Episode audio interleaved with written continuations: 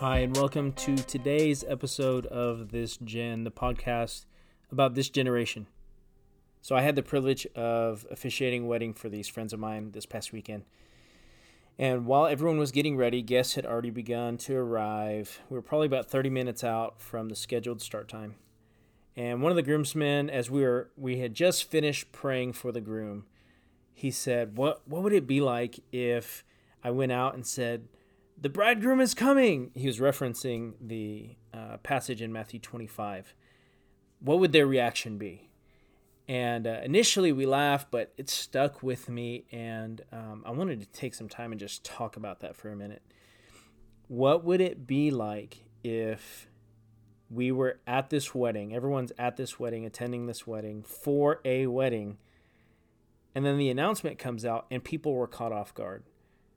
That seems kind of crazy. Like you're going to a wedding, you're expecting a wedding to happen soon, and then when the announcement's given, you're caught off guard.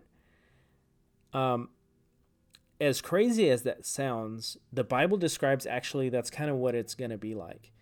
In Matthew 24 and 25, there is this description of the time of Jesus' return happening quicker than expected for some people, happening later than expected for others, and for just about everybody, it being way more intense than everyone is expecting. There are these dynamics to the generation that the Lord returns that make it unexpected.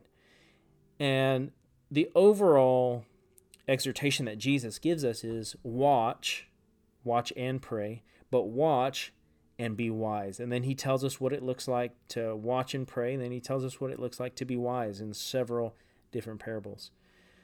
In this generation, I believe that it is important for us to both be attentive, to be observant of the things that are going on. So, um, I, I would say, yeah, pay attention to the news. I wouldn't, I wouldn't recommend making the news like your end all be all. Let the Bible be your end all be all. But keep your ears perked, be attentive.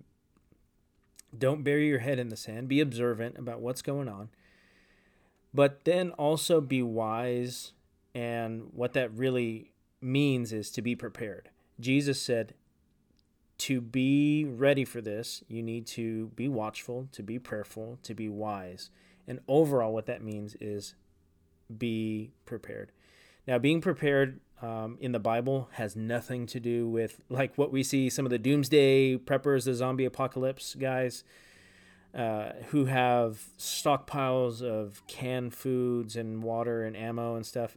Now, if the Lord tells you to do that, for sure do that. But don't let that be your default. Let your default be watching the signs of the times and aligning ourselves. That means wherever we fi- wherever we find ourselves in opposition or I don't like that part of the Bible. I don't like that part of what you're doing. We need to come into alignment with that, and that can be hard sometimes. But um, we need to uh, find ourselves on the Lord's side. Uh, I'm always reminded in in situations where I have to align myself of the story in, in Joshua in the first couple chapters of the book of Joshua, he finds himself face to face with the Lord of hosts, this uh, general of the military uh, of heaven, and he's freaked out and he, he's looking at the Lord of hosts and says, Are you on my side? And the answer is not, Yes, I'm on your side, or No, I'm against you. It's, no, actually, you're on my side. And that's really good for you. And so we, we need to come into alignment to what the Lord's doing in, in our lives in this hour and in this generation. Um, so, so whatever situation I see in the Word and I'm not lined up with, um, I want to come into that um, not my will but your will be done mode, and that is the best place that we can be. So, all that being said, let's watch, let's pray, let's find ourselves ready. In this case, preparation means close relational history with Jesus. Um, prayer. prayer is uh, the answer. If you want to be prepared, have close relationship with Jesus. And really, communication slash prayer is the way forward. You're not going to have a close relationship with someone if you don't have communication. And uh, we'll talk about this a whole lot more in future episodes, but I wanted to drop that little nugget real quick.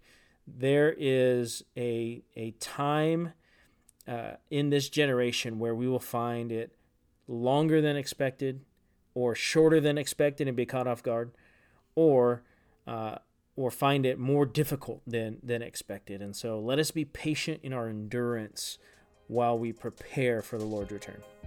Amen.